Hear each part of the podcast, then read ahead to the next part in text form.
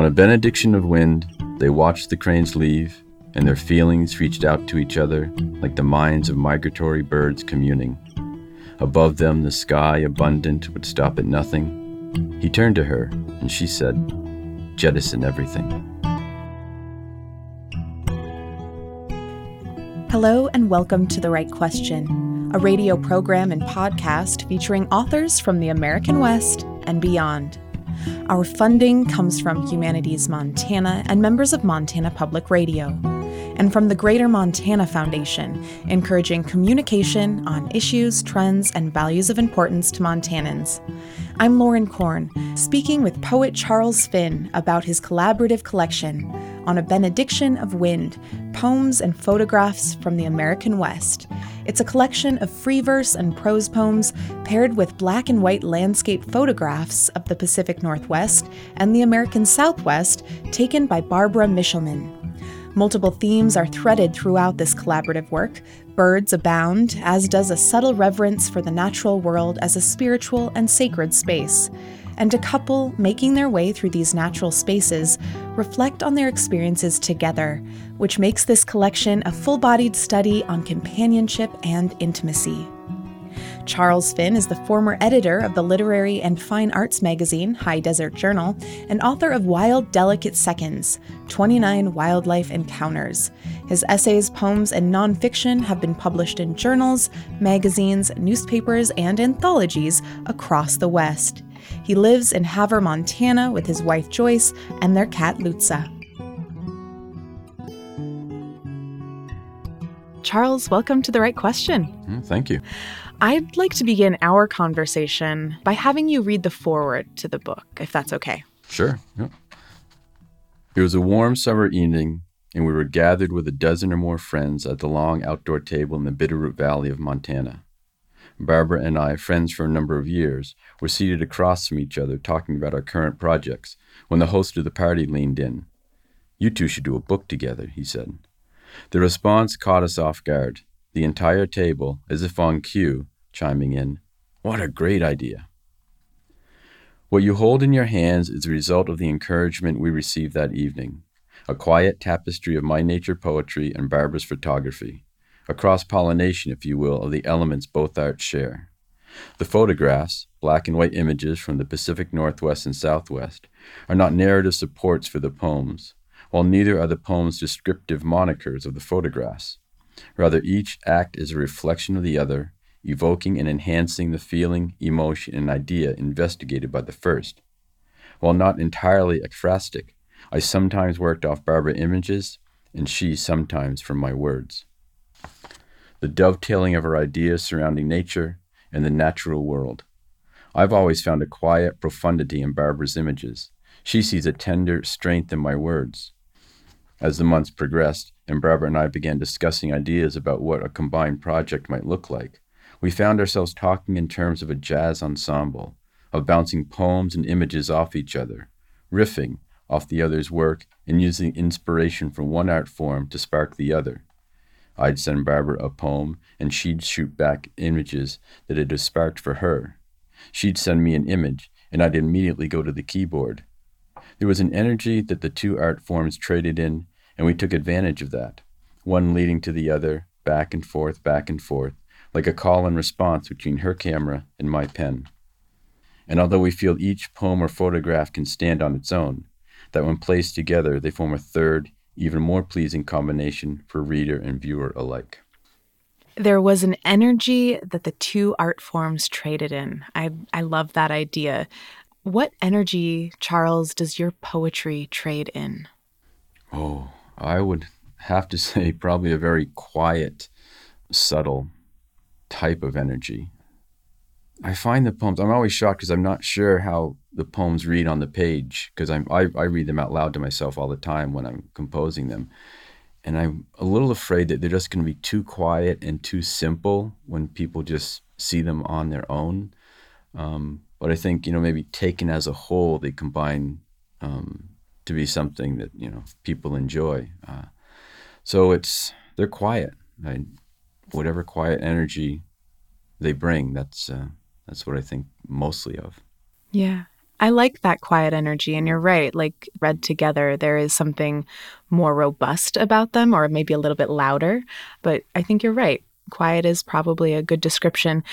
If Barbara were here with us and she couldn't be here with us today, how would you describe the energy of Barbara's photographs in the book? Oh, um, well, again, I've been drawn to her work for years. And what I see in it is it's not your big, splashy, loud photographs, I guess, for lack of a better word. There's a subtlety and a depth that's not sort of postcard pretty type of photographs. Um, they're ones that I can look at, you know, for hours and hours and hours and, and not tire of. And they're not what you always think of as uh, ideas or what people would normally shoot. There's, you know, back alleys and train stations, and then there's also your your grand vistas from Yellowstone or somewhere like that. But Barbara does an excellent job of capturing just that vastness. And I'm thinking of one of the photographs here in the poem "What Makes Me So." And it's such a shame that we can't. This is radio, so people can't really see these. But there's a just sort of an iron fence or a gate leading down towards what looks to be the river, and then this huge moody sky above it.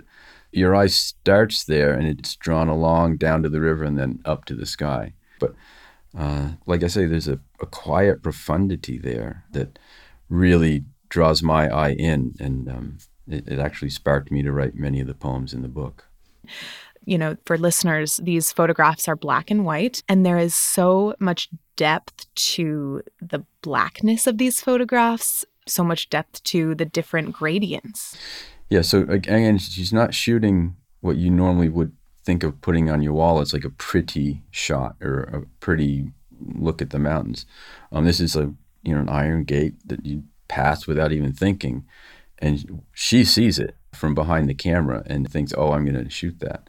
which most photographers might just walk right past it. Your poems and Barbara's photographs are kind of working in this conversation and together. And that process seems fairly straightforward.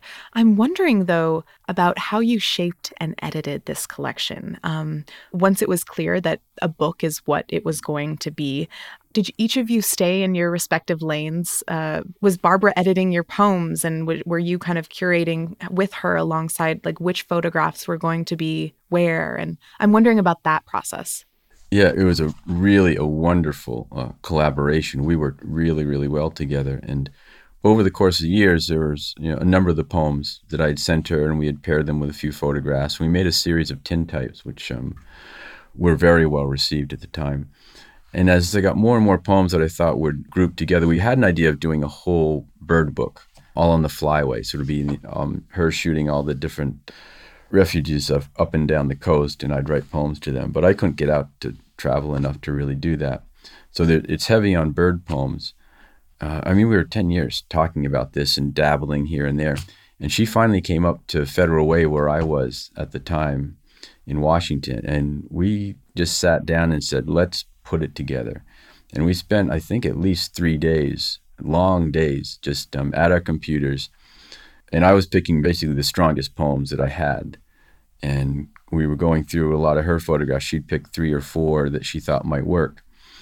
And then we tried to uh, lay them out on the page where they would have a conversation with each other. We didn't want a poem and a photograph, poem and photograph.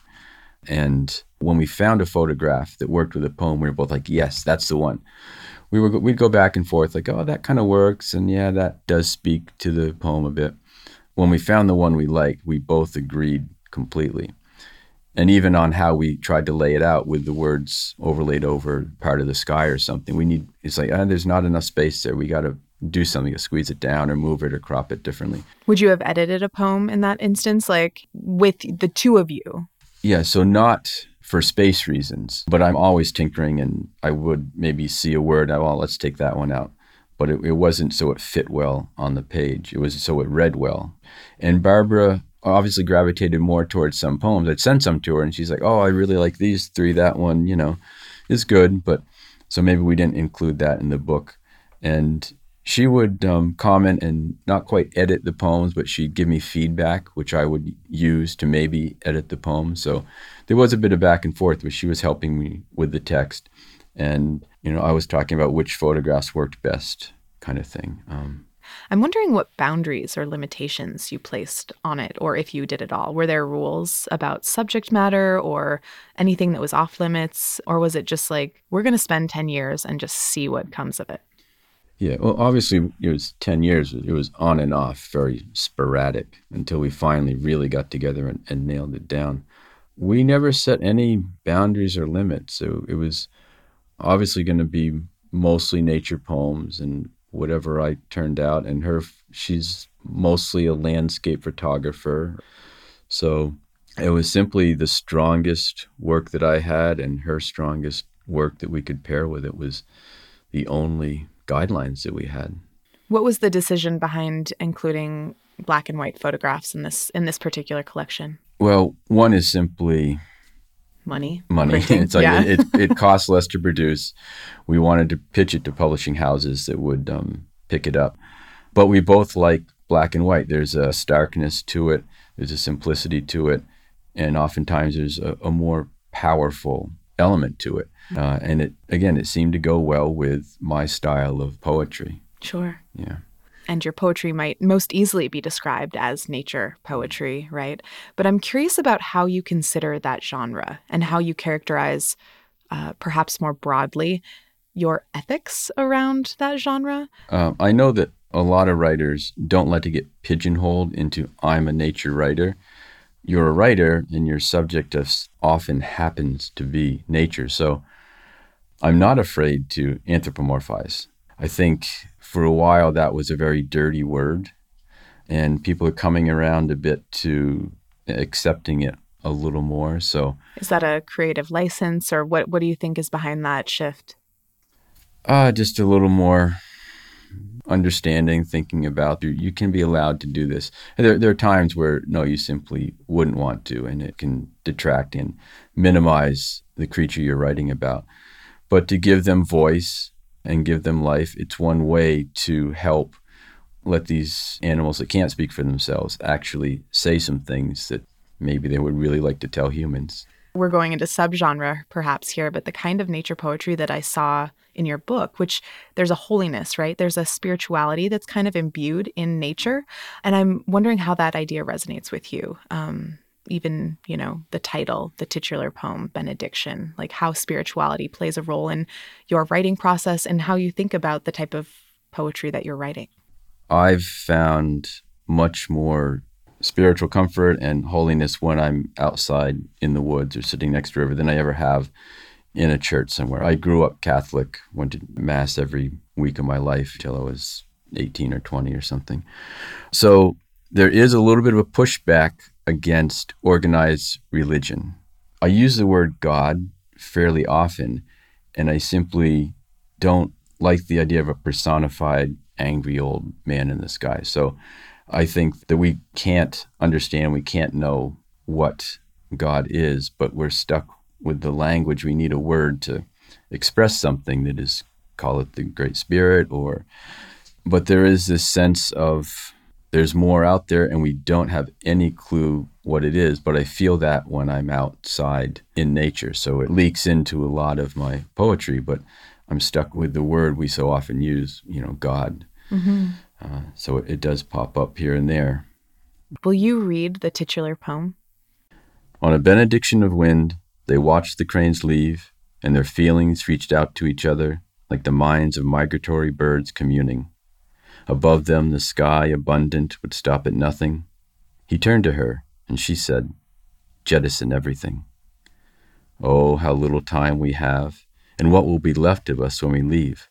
A house on a hill, some wood smoke? Don't laugh, he said. Life is a rare vase carried by a child. As she laughed, tossing his most trusted fears like pennies into the sea. He watched the tide recede, leaving her ankles, her toes. Wash the axle grease of now from your hands, she said. Take hold. Together we shall strike out for the northernmost territories of love. He watched the tide come back in. Like the cranes, he asked? Like the wild geese? Yes. If you're just joining us, you're listening to a conversation with the poet Charles Finn. I'm Lauren Korn. This is The Write Question. If you want to listen to this conversation again or share it with friends, it can be found online at mtpr.org, where you can also subscribe to our podcast and follow us on Facebook, Twitter, and Instagram. I'd like to know about your use of perspective in these poems, or why multiple perspectives were integral to the voices that you're creating in this book. Yeah, so especially with the he, she, I was visiting a friend uh, in Bend, Oregon, Neil Brown, uh, who's a writer and a professor, and he handed me a book by Robert Hass, Human Wishes, and I opened it just there in the kitchen, first poem. I'm going to just have a look at it. It's titled A Story About the Body. And for, for listeners' reference, to picture us here in the studio, Charles, you have a copy of Human Wishes with you here. Yeah, so I often read it when I when I'm doing readings. Um, and so he he writes a number of prose poems, and they're about other people. They're they're a couple or they're char- characters more or less. And the poem really resonated with me, and I thought, wow, I want to try writing in that style.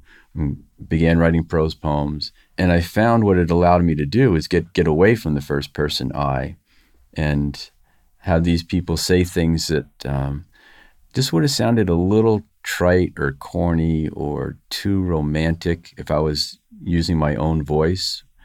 So it just became a convenient vehicle to differentiate some of these poems from ones where I might, you know, I'm I'm the narrator and I'm the speaker. I had fun doing it, so I just uh, I kept I kept at it, and I, I it was nice to get away from I I I or me me me, because you can create this persona I'm wondering like how you see this book. Is it a book that readers should see that narrative arc? And if that's the case, then my question is what's the relationship then between this couple that you're writing about, these personae, and the lyric I that does show up? Eventually, the speaker or the author speaker, that's you. What's that relationship between those perspectives? Yeah. So at one point, I wanted to create a whole book of these two characters where they'd start out maybe as children and move along through and they would meet and have a relationship and get married and old. And I thought that would be a, an interesting narrative. So it would read a little bit like a short story, but it'd be all these prose poems that linked them all together. And I never, I just couldn't come up with 40 or 50 of those. So there might be, I don't know if there's up to 20 here. Uh, so that was possibly going to be that narrative arc you're talking about. And then, because I wasn't going to make enough for a book, these are just the strongest poems that I had at the time to fill in. And maybe they were first person, you know, just watching a, a robin in the yard or something like that. Mm-hmm. So I don't see there being a thread through here. There's a little bit of thread with the two people interspersed with the other poems that just are a little bit disparate. Mm-hmm. Uh, but there seems to be a commonality in the texture and the quietness again of, of the poems that hold it together. Mm-hmm. What does this collection then have to say about companionship? Yeah, well, I've been married 18, going on 19 years with my wife. I grew up in a, what I say is a very stable home. My parents sort of illustrated for me what monogamy looks like, as far as I know. So I grew up a very strong sense of that. And in this, it's a bit of a romanticized version of two people that are in love and staying together. But I did want to sort of convey that what it's like to be in a strong, committed, stable relationship and how nice that is and how fulfilling and how, you know, obviously it's difficult at times, but here there's examples of people that are together their whole lives. I don't know how companionship relates to the natural world and the animals that I write about. That's generally more just uh, observation and a kinship that I suppose I would feel with with many of them. Mm-hmm. I'm wondering if you'd read another poem for me. Sure. Um, I will say one thing about this is this title is very long, and it was originally the first stanza of the poem, and I thought it was just a rather weak opening, and so I moved it and made the whole thing the title. This is called "When I'm Dead and Gone, and You're Going Through My Things." I don't give a damn what you say or think as long as you remember. Me by the campfire smoke in my sweaters, the worn down lugs of my boots, that you judge me by the number of spiders I saved from the sink and bulbs planted, think of me in pounds of suet, bags of sunflower seeds, and liters of sugar solution. Consider me by the deer that come into my yard, and swallows nesting under my eaves. I ask you this, please. Judge me not by worldly things, fortune or fame. Rather, judge me by my dogs. Judge me by my garden. Judge me by the friends that I keep skunk, raven, raccoon, chickadee, elk, turtle, trout, bee. Well, there's that companionship of the non-human, right? The friends I keep. I loved, I loved that turn in the poem. Um, the joy that I felt upon reading the friends I keep, and then it being followed by non-human creatures. I thought that was really brilliant. Um, there's two migration poems in this book. I'm curious about the role of these pages with with the rest of the book like the the role of those two poems because they're very different right they're they're um, again they're just one repeated word they're not um, there's no sentimentality in them at all it is literally just um, seeing the word flap over and over and i'm wondering how they fit into this collection well flap it was originally called flap that was the title and it's funny because that's one of my favorite poems I've, I've ever written and one of the easiest poems which I've one ever, Oh, the first one. The first uh, one. Migration. And so I decided to change the title to Migration Poem. And, and it was very, very difficult. Like, how are we going to pair this with a photograph? And five, six years ago, when I, I wrote it, with the, there was a skyscape and some geese down low, and then flaps sort of behind it. And there was some light blue and there was some color. It wasn't anything like this. When we came to try and put it into the book, we had a really hard time. Um, how can we make it look good in this format. And so it was taken out, I think, for a while. And near the end of the process, we, you know, the collection had been accepted, and we went to the designer and said, "Could we include that? We'd like to have that one in, but we never made it work well. Can you find a way to maybe make it work? And here's a bunch of images. Try it." And at some point along the way, I think I had gone back to Freezeout, and of course, you're watching geese and V's of geese. And I, it just occurred to me to make the flap into that sort of V shape. mm-hmm. And that became Migration Poem 2. Some people find them quite humorous. Mm-hmm. Uh, so it added a little bit of humor to the book. have you ever had to read those poems I have never dared read those. do you want to try mostly i'm just curious about how you would choose to read it aloud yeah, to read this would take me three or four time. minutes, and your listeners would be turning the dial, right? They'd, Fair they'd enough. be onto something else. yeah So this is the first line of Migration Poem. Flap, flap, flap, flap, flap, flap, flap, flap, flap, flap, flap, flap, flap, flap, flap. beautiful Yeah. And I've thought if I read it live and you know at a reading in front of an audience, either they would fall into that trance Mhm. and it would be very effective and it would Yeah. work, or they'd be bored and like, oh my God, when is he going to stop? So I've never quite dared to read that one in public. Yeah. Um, I'd like to turn to the book's subtitle Poems and Photographs from the American West. I'm wondering how you characterize the American West. Um, what does that phrase mean to you? You know, the American West is obviously this uh, rather mythological place in some ways, um, it's sort of cowboy culture. And when I was editing High Desert Journal, we tried to push back against that. A lot of the stereotypes that people still stick to to these days. Is there any part of that mythos that you feel rings true to your experience of the West? For sure, there's still people out there cowboying on horses, and they're doing the work day in day out. And there's some long, lonely stretches of time for them, depending on what they're doing. And so there's certainly elements of that, but it's also cosmopolitan in places, and nothing's ever one thing. I think that's actually the first line in one of my poems. Yeah, I, I think there's uh, there's parts of that the old west that still survive. Will you read one more poem? Of course. Um, Dealer's Choice, Oh, whatever my poem goodness. you want to read. so I can't remember exactly, but most of my work springs from I'm reading. Whether it's I'm in the bath reading the New Yorker or something, or just any novel or any bit of poetry. And a phrase or a line somehow will grab my attention and that spurs me to my notebook and I'm writing away. And then, of course, you revise and revise. But so this one, I'm pretty sure I was reading something about, you know, someone putting a tractor away at the end of the day. And it just occurred to me that, you know, the tractor's probably pretty happy to be done. And then that just spurred this whole idea of things I would like to be. So, a partial list of things I would like to be. I would like to be a sponge in the rain, wind in a tunnel, the prow of a ship, an atom being smashed. I would like to be air in a lung, cement hardening, bread rising. I would like to be sunlight and electricity and gasoline. I would like to be champagne. I would like to be a match struck, a splinter coming out, a hay barn full of hay, a tractor on the last day of harvest. I would like to be a book being read, a hand held, a beer drunk, a baseball on its way to a home run. I would like to be the sky on a cloudless afternoon.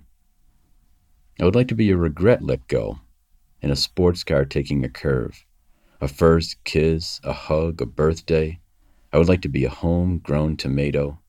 I would like to be a night out on the town. I would like to be a Christmas tree. I would like to be a couch on Sunday, a paycheck on Friday, good news in the mail. I would like to be a child's first step, a drum being beaten, a bed being made. I would like to be a wedding dress. I would like to be a log on fire, a swimming pool in summer, a toboggan in winter, the moon howled at by wolves. I would like to be gravity and photosynthesis.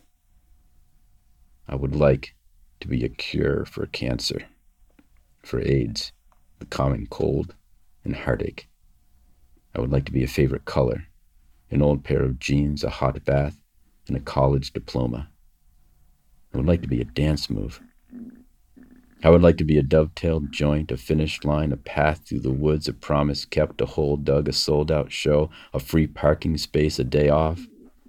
I would like to be a haircut and a new pair of shoes. I would like to be an afternoon nap, a traffic light turned green, a stereo turned up, a stamp licked, a puddle jumped, a stone skipped, an eraser clapped. I would like to be dessert, congratulations, and a good laugh. Finally, I would like to be a seed of almost any kind, and I would like to be the calm before the storm. End the storm.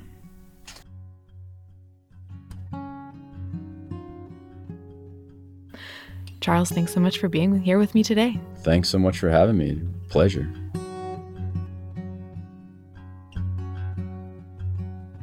That was poet Charles Finn, author of the collaborative collection On a Benediction of Wind Poems and Photographs from the American West. Look for more information about Charles and his collaborator, photographer Barbara Michelman, at mtpr.org, where you can also subscribe to our podcast and follow us on Facebook, Twitter, and Instagram. You've been listening to The Write Question. This show was produced by Jake Birch and me. I'm your host, Lauren Korn. Our artwork was designed for The Write Question by Molly Russell. Our music was written and recorded by John Floridis. Funding for The Write Question is provided by the Greater Montana Foundation, encouraging communication on issues, trends, and values of importance to Montanans. Many thanks to Humanities Montana for supporting this program since 2008, and thank you for listening. The Write Question is a production of Montana Public Radio.